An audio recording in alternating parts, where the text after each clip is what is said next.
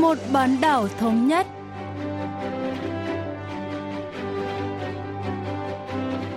Thanh Hảo xin kính chào quý vị và các bạn. Mời quý vị và các bạn cùng theo dõi chuyên mục Vì một bán đảo thống nhất của Đài Phát thanh Quốc tế Hàn Quốc KBS World Radio.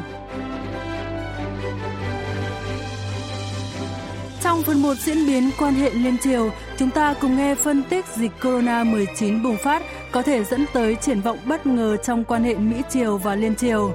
Ở phần tiếp theo cận cảnh Bắc Triều Tiên, mời các bạn tìm hiểu về lễ khai giảng và tốt nghiệp ở miền Bắc.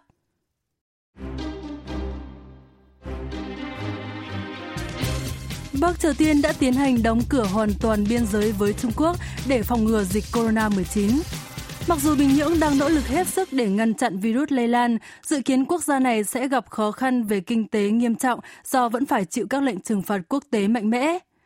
Các báo cáo từ một số nước cho thấy việc miền Bắc đình chỉ giao thương với Trung Quốc đã khiến giá cả các mặt hàng nhu yếu phẩm trên khắp cả nước tăng mạnh.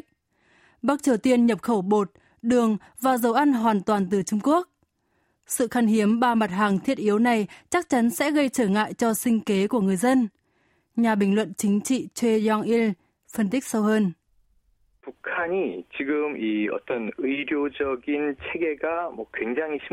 Cơ sở hạ tầng y tế Bắc Triều Tiên rất nghèo nàn, nhiều trẻ sơ sinh và phụ nữ mang thai ở miền Bắc bị suy dinh dưỡng.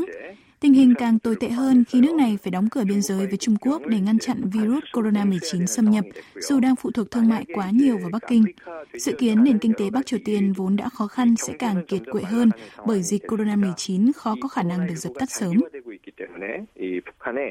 이 아마 상반기 경제는 그야말로 원래도 이 고사하고 있었지만 더 참혹한 상황이 될 것 같습니다. Tại phiên họp toàn thể của Đảng Lao động cuối năm ngoái, Bắc Triều Tiên đã cam kết đột phá trực diện để xây dựng nền kinh tế tự chủ. Nhà nước đã cố gắng khuyến khích người dân và ban ngành các cấp chung tay hiện thực hóa mục tiêu, nhưng lại gặp phải rủi ro không lường trước của dịch corona-19. Đối với nhà lãnh đạo Kim Jong-un, đây là một thách thức quan trọng quyết định thành bại của cả chính quyền trong năm nay, đồng thời chứng minh năng lực lãnh đạo của ông trong quản lý rủi ro. Chủ tịch Kim phải hoàn thành cùng lúc hai mục tiêu quan trọng, đó là theo đuổi tự lực tự cường và vượt qua các biện pháp trừng phạt. Tuy nhiên, trên thực tế, Bắc Triều Tiên đang rơi vào tình thế tiến thoái lưỡng nan. Để xây dựng nền kinh tế tự chủ, Bình Nhưỡng cần huy động càng nhiều lao động càng tốt – Đồng thời, miền Bắc cũng phải kiểm soát sự đi lại của người dân để ngăn chặn dịch corona bùng phát. Thêm vào đó, tình hình kinh tế của Bắc Triều Tiên không cho phép nước này đình chỉ trao đổi thương mại với Trung Quốc quá lâu. Và chính quyền Chủ tịch Kim Jong-un cũng không thể tiếp tục nhắm mắt làm ngơ với mối quan hệ liên triều. Ông Choi Young-il cho biết. 올해 김정은 위원장이 경제 성과를 일궈내서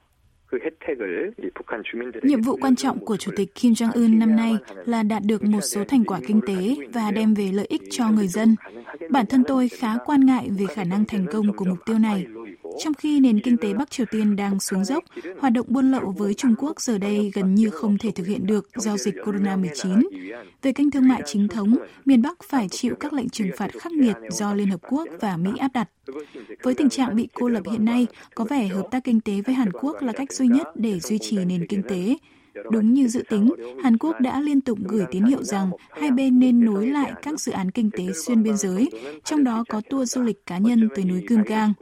Các tour du lịch theo nhóm tới Bắc Triều Tiên hoặc nối lại dự án khu công nghiệp Kaesong có thể gặp trở ngại, nhưng du lịch khách lẻ đến núi Kim Gang, Bình Nhưỡng hoặc Kaesong có thể được cho phép. Tình thế khó khăn do dịch bệnh bùng phát có thể sẽ khiến Bình Nhưỡng xem xét các đề xuất của Seoul. Câu hỏi đặt ra là khi nào? 하는 부분들에 대해서 지금 그 타이밍이 언제가 될 것인가 이 북한 전문 학자들과 또 대북 전문가들 어, 굉장히 예의주시해 보고 있는 상황입니다. Trong khi đó, Bộ Ngoại giao Mỹ đã bày tỏ thiện chí giúp đỡ Bắc Triều Tiên. Ngày 13 tháng 2, cơ quan này cho biết Mỹ lo ngại sâu sắc về nguy cơ dễ bị tổn thương của người dân Bắc Triều Tiên đối với dịch corona-19 và Washington sẵn sàng tạo điều kiện cho các tổ chức y tế và viện trợ quốc tế đến Bắc Triều Tiên để ngăn chặn virus corona-19 có tính lây lan cao. Thông báo bất ngờ này được đưa ra sau khi Hội chữ thập đỏ quốc tế yêu cầu Liên Hợp Quốc tạm thời miễn trừ các biện pháp trừng phạt với Bắc Triều Tiên, tạo điều kiện cho các nỗ lực phòng chống dịch bệnh. Ngày 18 tháng 2, Bộ Ngoại giao Mỹ cũng kêu gọi miền Bắc quay lại đàm phán. Tổng thống Mỹ Donald Trump từng phát biểu sẽ không quan tâm đến đối thoại Mỹ-Triều từ giờ đến cuộc bầu cử tổng thống. Nhưng giờ đây, Washington lại đang gửi những thông điệp hòa giải đến Bình Nhưỡng. Ông Choi Yong-il lý giải. 이미 지난해 크리스마스 선물, 언급된 선물이 무엇인가? Bắc Triều Tiên đã đe dọa sẽ gửi một món quà Giáng sinh bất ngờ đến Mỹ vào năm ngoái và giới phân tích đã lo lắng về những hành động khiêu khích có thể xảy ra của miền Bắc. May mắn là cho đến nay, Bắc Triều Tiên đã kiềm chế mọi động thái kích động. Nhưng một khi Bắc Triều Tiên từ bỏ mọi hy vọng vào Mỹ, tôi nghĩ nước này sẽ tiến hành thử hạt nhân cường độ cao và thúc đẩy phát triển tên lửa đạn đạo xuyên lục địa ICBM. Trước thềm bầu cử Tổng thống Mỹ, đây sẽ là tin xấu đối với ông Trump, bởi ông này luôn rêu rao là đã kiểm soát tốt Bắc Triều Tiên. Vì vậy, chính quyền Trump cần quản lý tình hình theo cách phù hợp và có lẽ đã cảm thấy cần gửi một số thông điệp hòa giải tới Bình Nhưỡng. Washington có thể sẽ lần lượt chấp nhận một số yêu cầu của Bình Nhưỡng Vẫn phải chờ xem liệu sẽ có đột phá nào để đàm phán Mỹ-Triều có bước tiến mới sau hội nghị thượng đỉnh thất bại ở Hà Nội. 하노이 결렬을 극복하는 남북미 간의 새로운 협상의 돌파구가 열릴지를 한번 주목해 봐야 될 것 같습니다.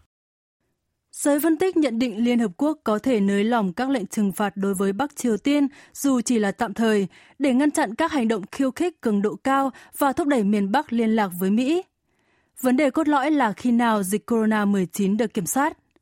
Nếu tình hình vẫn không được cải thiện cho đến tháng 3 hoặc tháng 4, đúng vụ trồng lúa, đúng vụ mùa trồng lúa ở Bắc Triều Tiên, quốc gia này có thể sẽ thực hiện các hành động khiêu khích vũ trang nhằm hướng sự bất mãn của công chúng ra cộng đồng quốc tế miền Bắc vẫn giữ bình tĩnh trong năm nay, nhưng giới chuyên gia tin rằng đây chỉ là diễn biến tạm thời và Bình Nhưỡng có thể sẽ tiếp tục khiêu khích trước cuộc bầu cử tổng thống để kiểm soát Mỹ.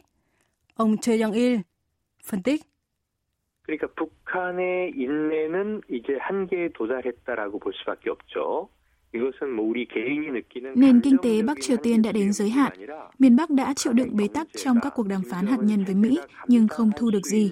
Ngược lại, ông Trump khó có thể để tâm đến các vấn đề liên quan đến Bắc Triều Tiên từ nay cho đến cuộc bầu cử tổng thống. Tình huống này không mấy dễ chịu đối với miền Bắc. Họ chỉ có hai lựa chọn ở thời điểm hiện tại, hoặc đối thoại hoặc khiêu khích. Chiến lược truyền thông năm nay của nước này có thể là thu hút sự chú ý của Mỹ thông qua các hành động khiêu khích. Tất nhiên, các cuộc khiêu khích vũ trang không nhằm mục đích đối đầu quân sự với Mỹ, mà chỉ là chiến lược để tìm ra bước đột phá trong các cuộc đàm phán và vượt qua giới hạn kinh tế của Bắc Triều Tiên. 극복하는 협상의 돌파구를 내기 위한 매우 전략적인 포석이다라고 이해해야 될 것 같고요. Không chỉ Bắc Triều Tiên mà Hàn Quốc cũng đang ở trong tình trạng khó khăn do dịch corona-19. Từ đầu năm, Tổng thống Hàn Quốc Moon Jae-in đã nhiều lần nhấn mạnh chính phủ Hàn Quốc sẽ tăng tốc các nỗ lực thúc đẩy đàm phán hạt nhân Mỹ-Triều cũng như quan hệ liên triều.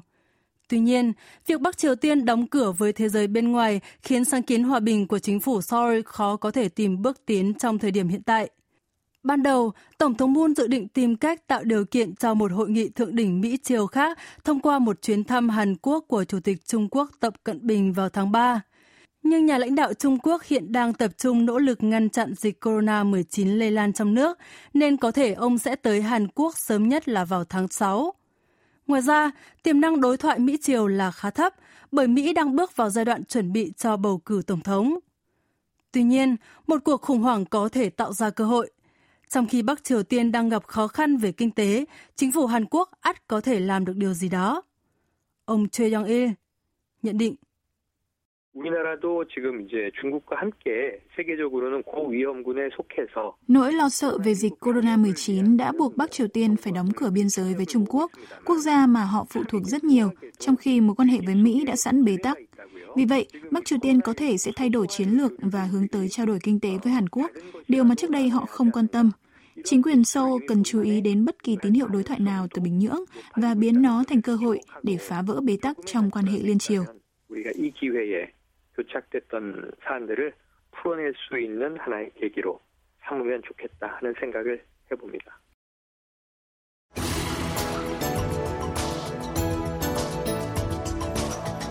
Số lượng ca nhiễm dịch corona-19 ở Hàn Quốc đang tăng chóng mặt, ghi nhận nhiều ca tử vong, khiến các trường học toàn quốc phải hủy bỏ hoặc trì hoãn lễ tốt nghiệp và khai giảng.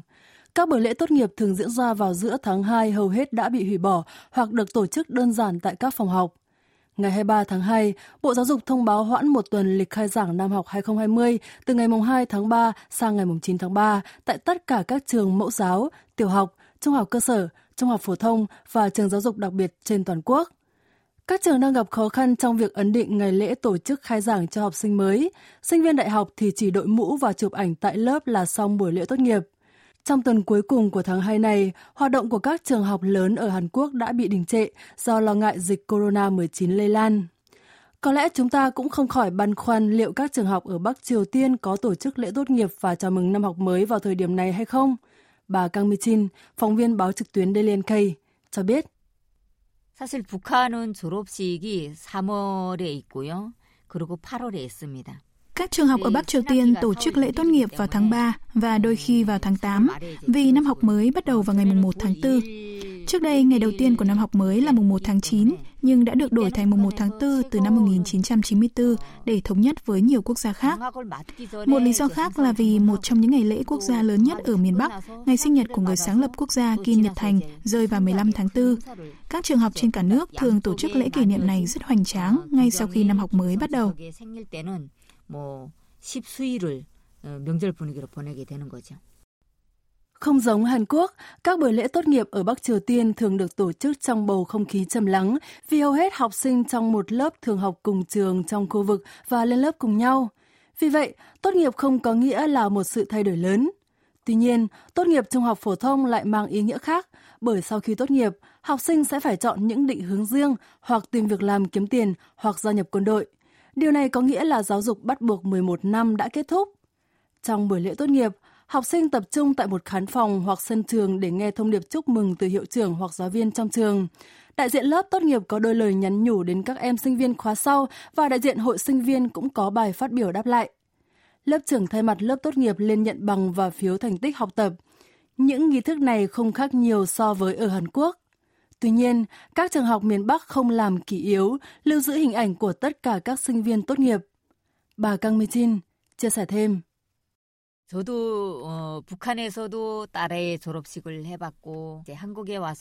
Tôi đã tham dự lễ tốt nghiệp của con gái ở Bắc Triều Tiên và một lần nữa ở Hàn Quốc. Có vẻ gần đây không khí các buổi lễ tốt nghiệp ở miền Bắc ngày càng giống miền Nam. Trước những năm 2010, người tham gia buổi lễ chỉ đến ngồi rồi vỗ tay. Nhưng ngày nay, họ tặng những bó hoa cho sinh viên tốt nghiệp. Nhiều phụ huynh cũng sẵn sàng dành thời gian để tham dự buổi lễ của con. Khi điều kiện kinh tế được cải thiện, các nghi lễ cũng được tổ chức hoành tráng và thú vị hơn. Sinh viên tốt nghiệp ở miền Bắc chụp ảnh với cha mẹ và bạn bè chẳng khác gì người dân phía bên kia bán đảo Hàn Quốc. Nhưng đáng tiếc là ở miền Bắc không có sách kỷ yếu. 졸업식 당일에 찍은 사진을 이제 뽑아서 주는 걸로 이제 끝나고 không có bài hát đặc biệt dành riêng cho các buổi lễ tốt nghiệp ở Bắc Triều Tiên. Vì vậy, sinh viên thường hát những bài họ thích vào ngày tốt nghiệp. Một số hát phiên bản mới của những ca khúc cũ đình đám một thời những năm 1950, trong khi những bạn có lòng trung thành mãnh liệt với Tổ quốc lại chọn ca khúc bài ca tướng quân Kim Nhật Thành, vốn được sử dụng trong nhiều sự kiện khác nhau. Thế còn lễ khai giảng cho sinh viên mới thì sao? Lễ chào mừng năm học mới cho học sinh tiểu học ngày 1 tháng 4 được coi là rất quan trọng ở miền Bắc. Đó là sự kiện lớn có sự tham gia của phụ huynh và thậm chí là các quan chức cấp cao. Bà Kang Mi-jin lý giải. 학교 입학식에 본격적으로 국가가 이때 이들한테 요구하는 그런 게 있어요. Tại lễ khai giảng ở trường tiểu học, nhà nước sẽ tuyên truyền lý tưởng cộng sản cho các học sinh. Quan chức của các cơ quan trung ương hoặc địa phương phải tham dự buổi lễ để thực hiện nghi thức quan trọng này. Học sinh sẽ phải ghi nhớ lời tuyên thệ của họ từ ngày đầu tiên đến trường cho đến khi tốt nghiệp. Bước đầu tiên luôn là quan trọng nhất trong bất cứ việc gì. Đối với học sinh, đó là ngày đầu tiên bắt đầu cuộc sống học đường. Đó là lý do tại sao lễ khai giảng của học sinh tiểu học được coi là một sự kiện rất quan trọng. 공식적으로 학생으로 배울 수 있는 그 첫 시기이기 때문에 엄청 중요하게 생각을 하고요. Vào ngày đầu tiên của học kỳ mới, các học sinh mới được yêu cầu dâng hoa ở bức tượng Kim Nhật Thành trong trường. Bà Kang Mi-jin cho biết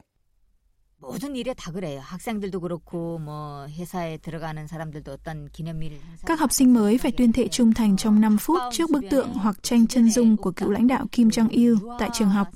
Các em hứa sẽ học tập chăm chỉ, trở thành học sinh giỏi và phục vụ đất nước như một trụ cột của xã hội. Các học sinh phải luôn ghi nhớ lời cam kết của chính mình trong ngày đầu tiên đến trường cho đến khi tốt nghiệp. 나라를 이제 떠받드는 역군이 되겠다. 뭐 이런 식의 그러니까 첫 입학식이 졸업할 때까지 가거든요. Một khi được chỉ định, giáo viên chủ nhiệm tại các trường tiểu học, trung học cơ sở và trung học phổ thông sẽ tiếp tục theo dõi sát sao học sinh của mình cho đến khi họ tốt nghiệp. Điều này khác với Hàn Quốc là giáo viên chủ nhiệm thay đổi mỗi năm. Ngay cả các cố vấn học tập tại các trường đại học miền Bắc sẽ đồng hành cùng sinh viên của họ cho đến khi tốt nghiệp. Ở Hàn Quốc, các trường học có đồng phục riêng, còn học sinh trên khắp Bắc Triều Tiên lại mặc đồng phục giống nhau. Mỗi đồng phục chỉ khác nhau ở các bậc tiểu học, trung học cơ sở, trung học phổ thông và đại học. Bà Kang Mi-chin phân tích. 교복은 북한 전국의 학생들이 소학교, 중학교 nếu một học sinh cấp 2 ở Bình Nhưỡng xuất hiện tại một trường học ở Hesan, tỉnh Rangang, cư dân địa phương chắc chắn sẽ nhầm tưởng học sinh đó thuộc trường ở Hesan, vì học sinh ở tất cả các trường trung học cơ sở Bắc Triều Tiên đều mặc đồng phục giống nhau. Về cơ bản, Bắc Triều Tiên đề cao chủ nghĩa tập thể và cho rằng chủ nghĩa cá nhân là gốc rễ chia rẽ xã hội. Nếu các trường có đồng phục khác nhau, học sinh có thể so bì và cho rằng đồng phục của họ đẹp hơn các trường khác. Sự phân chia ý kiến dù nhỏ này được cho là có thể gây bất lợi cho chủ nghĩa cộng sản. Do đó, tác dụng của đồng phục giống nhau là kết nối mọi người một cách có hệ thống. Trước đây, nhà nước cung cấp miễn phí đồng phục học sinh dưới danh nghĩa quà tặng. Nhưng ngày nay, đồng phục được bán ra với giá thấp bởi các lệnh trừng phạt quốc tế mạnh mẽ đã khiến nền kinh tế Bắc Triều Tiên lâm vào khó khăn. 경제가 어려워지고 뭐 또 이러다 보니까 시장에서도 조금 낮은 가격을 이런 걸 해서 판매를 해주는 거죠. Sau tháng tốt nghiệp mùa đông này, năm học mới sẽ bắt đầu vào tháng 3 mùa xuân tại Hàn Quốc. Học sinh mới nhập học đều háo hức khi nghĩ về ngôi trường mới với giáo viên, bạn bè và cả đồng phục mới. Dịch Corona-19 tuy có làm nhiều học sinh lo lắng, nhưng trong lòng họ vẫn tràn đầy hy vọng và kỳ vọng vào một khởi đầu mới. Chắc chắn các em học sinh Bắc Triều Tiên cũng vậy.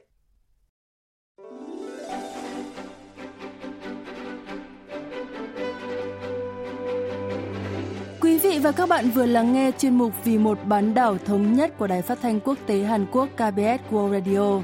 Cảm ơn quý vị và các bạn đã quan tâm theo dõi. Xin kính chào tạm biệt và hẹn gặp lại trong chuyên mục tuần sau.